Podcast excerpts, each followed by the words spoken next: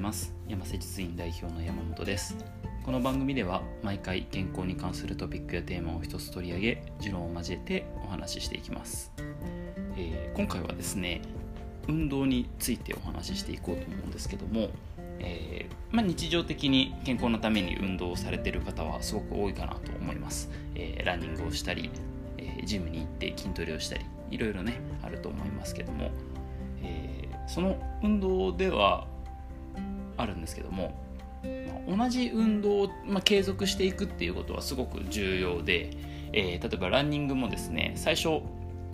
えー、始めたばっかはですね、えー、もう1キロというか500メーターとかすもう200メーターとかですね走るだけではもうなんか脇腹が痛いとか息がゼーハーでも苦しい。で翌日はもう筋肉痛がとか、えー、あったりするんですけどもまあ、繰り返していくとですね、えー、だんだん1キロ2キロとどんどん距離が伸びていって、えー、まあ、10キロぐらいだったらそんなに筋肉痛がなく、えー、なんかこう息が苦しくな苦しくなることもなく、えまあいい汗かいたな。で翌日迎えるということができるようになってきます。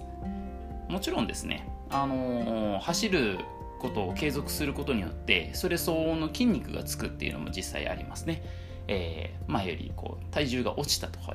えー、筋肉ちょっと足についたなとかそういうのあると思うんですけども、まあ、大きいのはですねあんま筋肉とかじゃなくて、えー、慣れ神経によるものですね。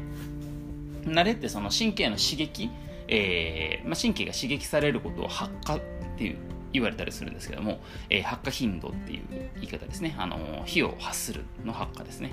えーまあ、刺激をですねだんだんだんだんこうされていくとその体だったりだとかその筋肉に行く刺激っていうのが同じ刺激がだんだんこう同じ入ってくるので、えー、その負担ですね。負荷だったりだとかダメージっていうのが脳に伝わりづらくなってくる、うん、っていうふうに考えています。まあ実際そうなんですけどね、えー、そのために、えー、継続していくと同じ距離昔走った時と比べても全然大丈夫っていうことになってきます。実際に適度にね筋肉のダメージはあるんですけどもそのダメージのそのものも実際少なくなったりだとかあります。ただですね、えー、同じ運動を、まあ、継続していくということも健康にとって大事ではあるんですけどもたまにはですね、えー、普段やったことのない動きをしてみるのもいいんじゃないかなと思います。例えばランニングをこうずっと継続されてる方がですね結構ありがちなのがやっぱランニングしかしないっていう方ですね。えー、悪くないんですよ。まあ、十分汗もかけますし、カロリーも消費して、えー、体型もスマート、気分もいい、体力もついた、みたいな。悪くないんですけども、えー、やっぱりですね、走る動きって一定の動作でしかしないというのと、まあ、基本的にあの下半身メインの動きではあるので、まあ、上半身の筋肉量っていうのはそんなに増えないっていうのと、えー、負担が 1, 1箇所だったりだとかね増えてしまうので、えー、あまりこうなんだろうな全身運動っていう感じではない、うん、なので、まあ、そういう方こそですね週1回ぐらいでいいのでちょっとこうやったことない動き例えば筋トレをする腕立て伏せをやるだったりだとか、えー、なんだろうな懸垂をするとかジムに行ってね泳ぐとかですねヨガをするピラティス何でもいいんですけども、えー、普段やらないような動作っていうのをやっていただいた方が最初はやっぱりきついんですよ。ね、あの久しぶりにこうなんだろうな筋トレをするともう翌日なんかもう腕とかね肩とか筋肉痛だみたいななったりするんですけどもやっぱそれも継続は力なりというもので、えー、やっていくごとにですねその柔軟性が増したりだとか筋肉量がついたりだとか、えー、それがもともとこうメインに行っている運動まあ、えー、ランニングでもいいですしサッカーでも野球でも何でもいいんですけどもそれにつながってくるということが実際にあります。それもあってですね、えー、僕個人的にもそのアスリートに対してでもですね、えーまあ、アスリートはやっぱりそれを一つ自分の種目があってそれをまあ専業というかメインでやっているのでそれは絶対外せないんですけどもそれと加えてたまに、まあ、気分転換だったりだとか体の動き方をこうなんだろうなちょっと刺激入れるっていうものも入れ考えて違う何かスポーツだったりだとかをたまにやったりするのはおすすめしています。まあ、そういう時間があればって感じなんですけどねアスリートの場合は。やっぱり自分のその種目の練習で時間取られてしまうのでなかなかやることができない。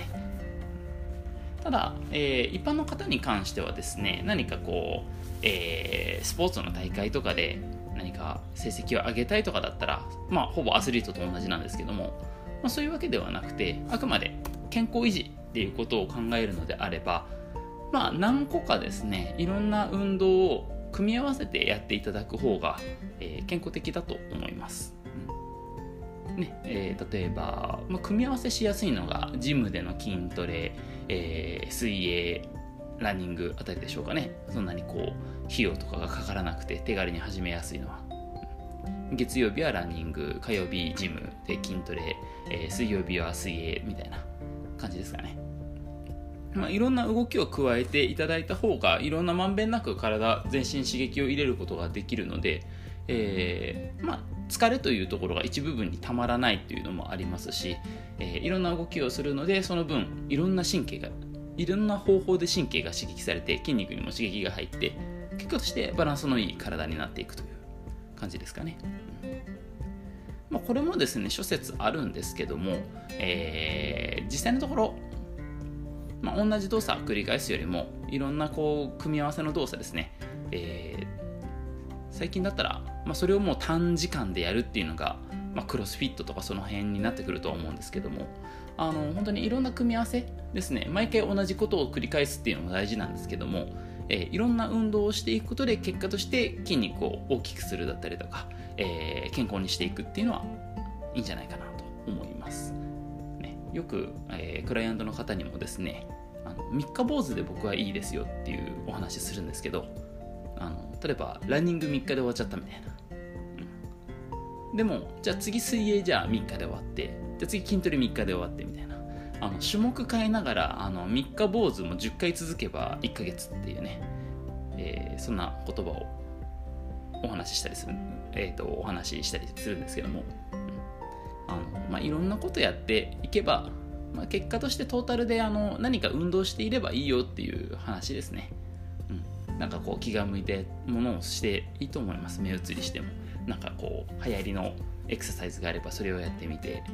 次また流行ったものがあったらそれやってみて。それでいいと思います、まあ、ちょっと費用がね かかったりはするんですけど、まあ、そういうの全然気にしないよっていう方であればあのその都度その都度内容を変えてやっていくっていうのもいいんじゃないかなと思います。まあ、楽しみながらね、えー、何かしら運動を継続してくれればそれで十分かなと思います。何もしないっていうのがね、えー、本当に一番良くないことなので何かしら運動をしてもらうと。なのでやったことのない運動というか動きですね。タイトルに書いてあるんですけどやったことのない動きをやろうっていうことですね。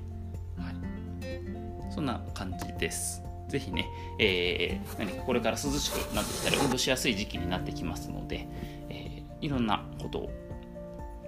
挑戦してみてもいいんじゃないかなと思っております。はい、えー、こんな感じですね、今回は。えー、この番組では健康に関する質問や取り上げてほしいトピックやテーマを募集しております。メッセージは山瀬実院のウェブサイトや各種 SNS などからお送りください。今回もお聴きいただきありがとうございました。次回もお楽しみに。ではまた。